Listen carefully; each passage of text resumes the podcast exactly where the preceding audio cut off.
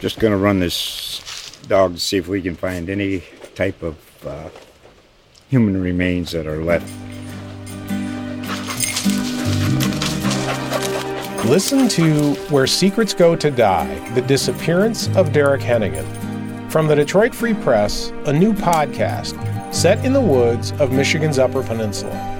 Available on Apple, Spotify, Freep.com, or wherever you get your podcasts.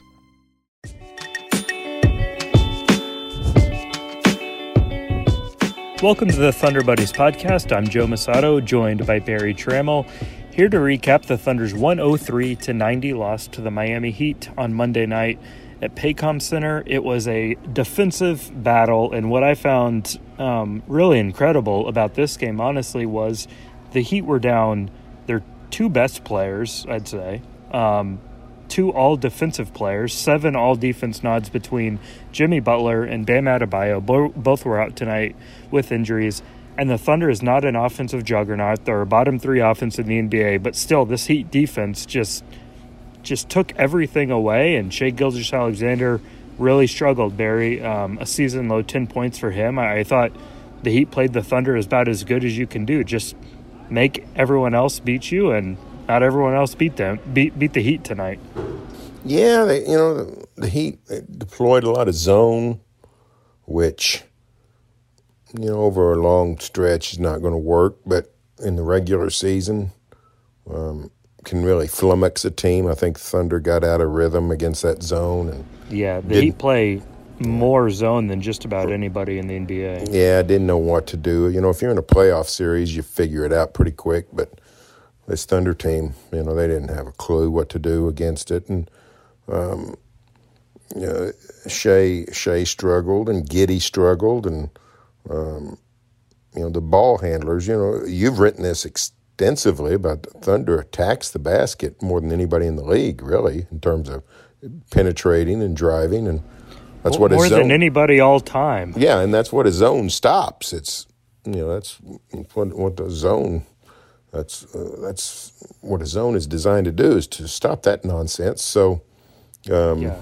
The the Thunder aren't built to shoot out of a zone. No, no, no, no. Heck, they, they they'd finish last in horse, and and a, and, a, and a zone a zone turns you into, you know, uh, often can unless you're really good at zone offense, turns it into a three point or an outside shooting contest, and that sinks the Thunder. So in many ways, they were sort of doomed from the start. Some of their some of their best outside shooters did not did not play well or shoot well. Muscala, he goes 0 for 3. SGA 1 for 5 from from three point range. Um, Ty Jerome 1 for 4. So you're not going to beat anybody doing that. Even Tre Mann's 0 for 1 from deep. So, yeah, the, the Thunder was, it's not a good matchup, um, even with Adebayo and um, and Jimmy Butler out. I mean, the the Heat was, you know, the Heat was sort of dominant, even when I thought they were sort of dominant, even when the score wasn't necessarily in their favor. Yeah, um, you know, early in the game, the offense was what was carrying it. Thunder ended up scoring. You know, they they got on a little run there midway through the first quarter and were really lighting it up. But you thought, well, this isn't going to last. Yeah. And, um, so it was uh, it was uh, uh, sort of the expected sort of the expected result, I'd say. Bear the Thunder's uh, best offensive player tonight was Lu Dort. He scored at least 20 points in four straight games now. He was 8 of 16, 4 of 8 from 3. I was really surprised, but you know, you look at the numbers and you're less so surprised, but he was one of seven nominees last week for Western Conference Player of the Week and uh, you know, Mark Daigneault sort of joked before the game, like usually Western Conference Player of the Week doesn't recognize guys who, you know, blitz pick and rolls and fight around screens and, and stuff like that. But he's he shot the ball really, really well, and um, that's a good sign because he did not shoot the ball well at the beginning of the season, which is just goes to show you it's a very, very long season, and we're still in the early stretches of it. Um, but him shooting the ball well, especially on a night where so much of the attention is on SGA, they're going to need that sort of secondary playmaker. Well, you know, my question is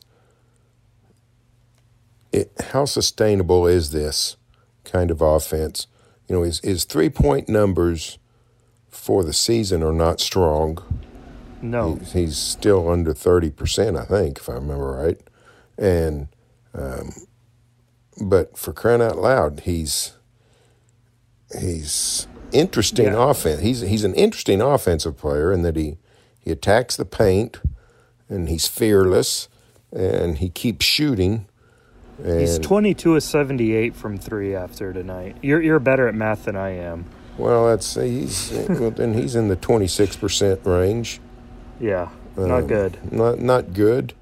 And but here's what's interesting. I think most people who have followed the Thunder this season would be surprised by that. It seems like he's shooting better than that uh, because he has stretches where he you know makes several in a row and gets hot and uh, he got off to that terrible start. That's part of it. Um, you know, I think he was what was he three of seventeen to start the season, or four of twenty-two, whatever it was. Yeah, um, But he's he's an interesting he's an interesting player, and if he can get to the point where he's where you can sort of understand and, and trust that he's going to get you fifteen points a night, well, that's a heck of a ball player yeah. a guy that can guard like he does and score 15 points a night. What's he at? He, he's averaging, I don't know, well, I think he's averaging 15 points a game. So, Yeah, before tonight was 15-4, so that'll go up. yeah. So, good good thing he was tonight, or the th- he was hitting tonight. The Thunder might not have got above 70 otherwise. Yeah, the offense was the was really rough. The Thunder as a team shot 41% overall, 37% from 3, a season high 20 turnovers. Points off turnovers was a big difference in this one, 31 to 19. Berry just to touch on two other guys offensively, they both had season highs and a career high for one because he's a rookie. Jeremiah Robinson-Earl had 16 points. He was he was 4 6 from 3.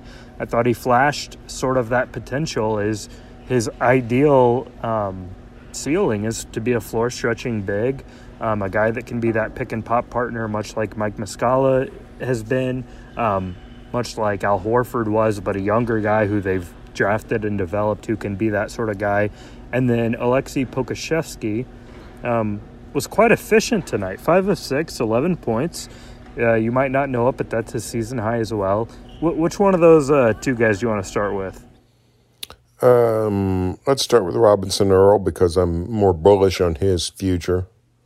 Um, I thought Really? he. I- well, I want to I want to cut you off right there. You're more you're more bullish on Robinson-Earl's future than Yes. Pokusevski's. yes. Interesting. Poku played well tonight. He looked like a, you know, a solid NBA player, or maybe even a potentially good Yeah. NBA player. Um, but I've just seen too many. yeah, one one has a significantly higher floor and one has a higher ceiling, but is unlikely to, to reach that ceiling. Yeah, the it's a it's a it's far far away. I mean, I, I, I know people get tired of me saying it, but the way I would describe it is when Jeremiah Robinson-Earl misses, he generally hits the rim, um, and that's not, you know, something you can sort of count on with Poku. I will say this though. Poku for the last two, three, four games, I don't know how far back I need to go, but the last few games, he's he's made me wince much less than he did right there, you know, the first six, seven games of the season. So maybe Yeah. maybe he's salvageable. I don't know. Um, yeah. Surprisingly, he's shooting even worse than he did last year. Yeah. Um, it hasn't always looked that bad. That's because he's his minutes have been cut. Basically, he's making. He just doesn't have as long of a leash to make those mistakes. But but I'm with you to get back to to Robinson-Earl. He's just like a solid a solid player. And I know it's only been two games, but I think Aaron Wiggins is almost like the wing version of what Robinson Earl is in the post. Sort of a high effort defensive guy. I, I would say low mistake offensive player, but he had four turnovers tonight. But um, both of those guys, for being second round picks, I think those are you know, solid second round picks so far. Well, I mean, I went to the I went to the store and bought a megaphone and tried to tell the world that Aaron Wiggins is a ball player, and he certainly is looking like it after two games. Um, I like everything I've seen about Aaron Wiggins. Let's see, I think he's three of eight from three. I think so. If I remember, I think he's won one of four last night, two of four tonight. Uh, played 19 and a half minutes. He's actually in the plus minus tonight. He was plus two. So, uh, I mean, he's still making mistakes and he's got some, he's got a lot of learning to do. And I don't know if he'll ever be a rotational player, but he sure looks like he can play on the NBA level to me. Yeah, I, I, thought Mark Daigneault had a good quote about him after the game. He said, "This is about Wiggins. For a young player, he's never in the middle of the defensive mistakes." Yeah, so I so, heard I heard him say that. I thought that was interesting. Yeah, I so really that's that's a good sign because that's the one of the best ways to stay on the floor. Also, watching Wiggins, it made me look this up tonight because it's like, man, he does not look like a rookie because you think of rookies as being, you know, freshmen who come out or these international players that they've had. He's older than Lu Dort. He's 18 months older than Darius Bazley. He's almost four years older than Josh Giddey, and it sort of makes sense when you watch him play. I mean, yeah, um, obviously what... those guys, some of those guys are better players than than him, but he's he plays mature. That does make sense. That's one of the reasons he would have fallen to the second round. Um, I didn't know that but that makes a lot of sense now that I do. Um, he's clearly a he's clearly an interesting prospect, and if he'd been 19 or 20, someone would have would have scooped him up before that. At 22 or 23, you know the the runway is shorter for a guy to improve and, and become a viable NBA player. That's why, you know, with the the draft two years ago, why the Thunder prefer, preferred a guy like Bazley over uh, Brandon Clarke, who went to Memphis as a 23 year old Gonzaga, I think he's from Gonzaga, power forward, yeah. who could actually help you right away. Well, he's had he had some really good games, but I don't know that he's done much. You know, he's basically out of their rotation. Yeah, now. exactly. So I mean, he's sort of he is what he is. Meanwhile, somebody like you know Bazley did have a, a more intriguing future. I don't know. He's yeah. certainly no, not I, playing I, I very well. Don't, but, but I also don't think Bazley would be in the Grizzlies rotation right, right now either. That's exactly right. But anyway, Wiggins, he's a he's a guy to, you know, he can help you um, right now and, and maybe and, and you know what? Hey, here's the deal. We we we shoehorn people into all these categories. You know, a 19 year old guy's got a, a longer runway. A 23 year old guy probably not going to improve. And then you look over on this Miami Heat's roster, and you see all kinds of guys that have developed yeah. and emerged outside the box. I mean, well, PJ Tucker. How, PJ Tucker's well, playing over in Russia or some such place, and comes back, and you know, for ten years, it's been, you know, an instrumental player on great teams. And Duncan Robinson, you know, he's playing Division three basketball. He's paying them so he can play basketball. Well, and Kyle Lowry and Jimmy Butler both got better um, with age. Basically, I mean, like Lowry was always a good player, but you you didn't really think of him as a star until those Toronto days, and Jimmy Butler still seems like he's getting better. Um, Jimmy so, yeah. and Jimmy Butler, the number twenty-seven pick in the yeah. draft. So yeah, the Heat's not the Heat's not over there with a bunch of lottery guys. They they they didn't go fourth, third, and second they said in Harden, Westbrook, and Durant. I mean, um, and they got a bunch of guys that, you know, just sort of made themselves into into NBA players on, on yeah. very different kinds of uh, speed and, and career path. Yeah. Also, it helps to have uh, South Beach in your backyard, but they, they to attract those free agents, but they also do a really good job of developing guys and obviously a good organization. And you know, they, you know, they, when when Adebayo is out, they can put in a sort of the poor man's Adebayo, Dewayne Dedmon, um, who is a pretty serviceable center in the Adebayo form. So, um, yeah, they I think they got a pretty good team. I think they could win the East. I have a hard time keeping the the Martin twins from Nevada um, apart. One, they were both with Charlotte. Now one's still with Charlotte and one's with Miami. But Well, I have to look those guys up every time. Well, here's here's um, here's my recommendation. I found an easy way to uh, solve your dilemma. You just don't try. Cares? You know, just- one of the Mar- in fact, that's the way we ought to write it in our story. One of the Martin twins One- from Nevada scored 14 Yeah. points for the Heat. Uh, exactly. yeah, well, let's see. He actually had five points tonight. So, yeah. but uh, anyway, uh, the uh, now uh, um, I assume Dedmon uh, didn't break his streak tonight in Oklahoma City um, and start talking to the media. Um, you know, he never talks to the media. I don't know how he gets away with it, but he but he does. I didn't even know that. Well, I mean, that's what everybody says. They always says dead men tell no tales. So I assume he doesn't talk to the media. Oh, Berry. I walked right into that. I've been sitting. Oh, on, man. I've been sitting on it all day long. Oh, All day long. golly. I really wish I hadn't have bid on that one. But okay, we're gonna move on. Um, Berry, let's let's end with the Heat. We didn't see the Heat at their best, certainly not at their best without Jimmy Butler and Bam Adebayo. But now we've seen um, back-to-back Eastern Conference contenders in the Nets and uh, um, the Heat. What what do you think of this Heat team at full strength? They look like you can sort of count on them more. Than I, the I like them a lot. Yeah, I like them. I was watching the Nets last night. Durant's unbelievable. He's fantastic. But you know, I don't know if the Nets can be counted on to play a lot of defense.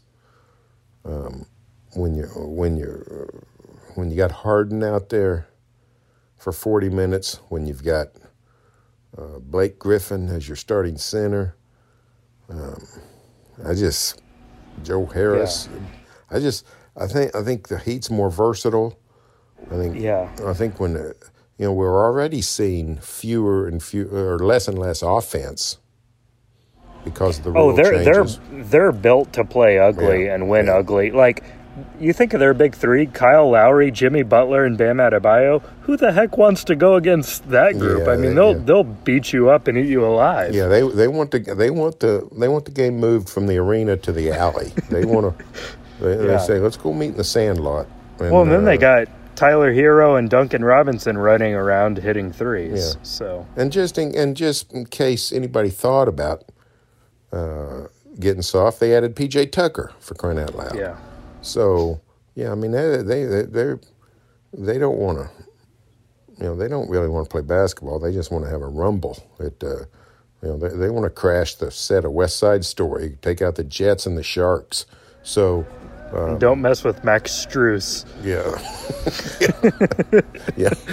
So uh, they got they got a tough team, and, and to add to that tough team, they got a couple of guys that can shoot with anybody. So Yeah, Herro's sort of what what takes them, I think, even a level higher because he had that great uh, bubble breakout. Was a little disappointing last season. This season, he's you know an early favorite to win sixth man of the year. He's averaging 21 points a game. He's second on the team in scoring. He started tonight in place of Jimmy Butler, but he's he's a he's a guy who can just create offense out of nothing. Yeah, yeah, he's not. And you know what? You know who's impressed? Duncan Robinson. He's not a creator. He's not a facilitator. I'm not pretending he is. But he's more than the guy that just goes out there and stands and waits for somebody to throw him the ball and shoot it. Mean, he can move and get his shot. He can. he he is moving at all times. Like Yeah. Dort was on him tonight. He never he's like JJ Redick in that sense. Just guys who are just darting around the court at all time. Like he's not just spotting up in the corner. Yeah. So he really impresses me. And, you know, I made a passing allusion to this, but, you know, he starts out at D3 school, you know, ever how many years ago, seven, eight years ago, and just thought, you know what, I think I can play at a higher level. And somehow he ends up at Michigan, ends up starting on a, on a great Wolverine team. I covered their game. they played Oklahoma State in the 20, it would have been the 2017 NCAA tournament. It was an unbelievable game. Michigan beats OSU 93 92 in Indy. And that, that Michigan team had, um, had five guys who made the NBA. Um, and Duncan Robinson was the least uh, heralded of them. Not a guy you'd ever think would play in the NBA, but uh, but uh, they ended He, up. he he fits the era. Yeah, and he, he yes, that's right, and he he's just a guy that can shoot and and score, and I he's one of the great success stories, and you know Yeah. the, the all kinds of people have made the NBA, but on the short list are the guys who went from a D three school, Division three school, to the NBA. There's not many of those. There's not many of those. Oh, I still can't believe you got me with Dewayne Dedmon joke, but you know he's a he's a Ty Ty Tyler here. He was plus twenty eight tonight. Everything was working for Dewayne Dedmon. Don't overlook him. Berry, anything else from this one? Uh, yes, one last thing, or maybe it doesn't have to be the last thing. He played poorly. He shot poorly. He seemed to throw the ball to the other team a lot. Mr. Giddey. And Josh Giddey still had nine assists and nine rebounds. He would have had 10 assists if Robinson-Earl had missed the easiest layup he's ever going to have as a, Oh, my goodness. as a professional basketball player. So, Four or six from three with a wide open missed layup. Yeah. So Josh Giddey, and when when he's he's going to be a heck of a player, I think. I mean, he's he's gonna, Coming after uh, Russ's triple double record. Yeah. Now I you know I don't know that he's going to. I don't know he's going to get down that boulevard. No, he's- no, I I am joking, have- but like but his game is just some. naturally Yes. going to get triple doubles. Yes, he's he's a he's a stat patter, and without trying to be, I assume. I don't know. You Yeah. know, it's too It's early like- to say.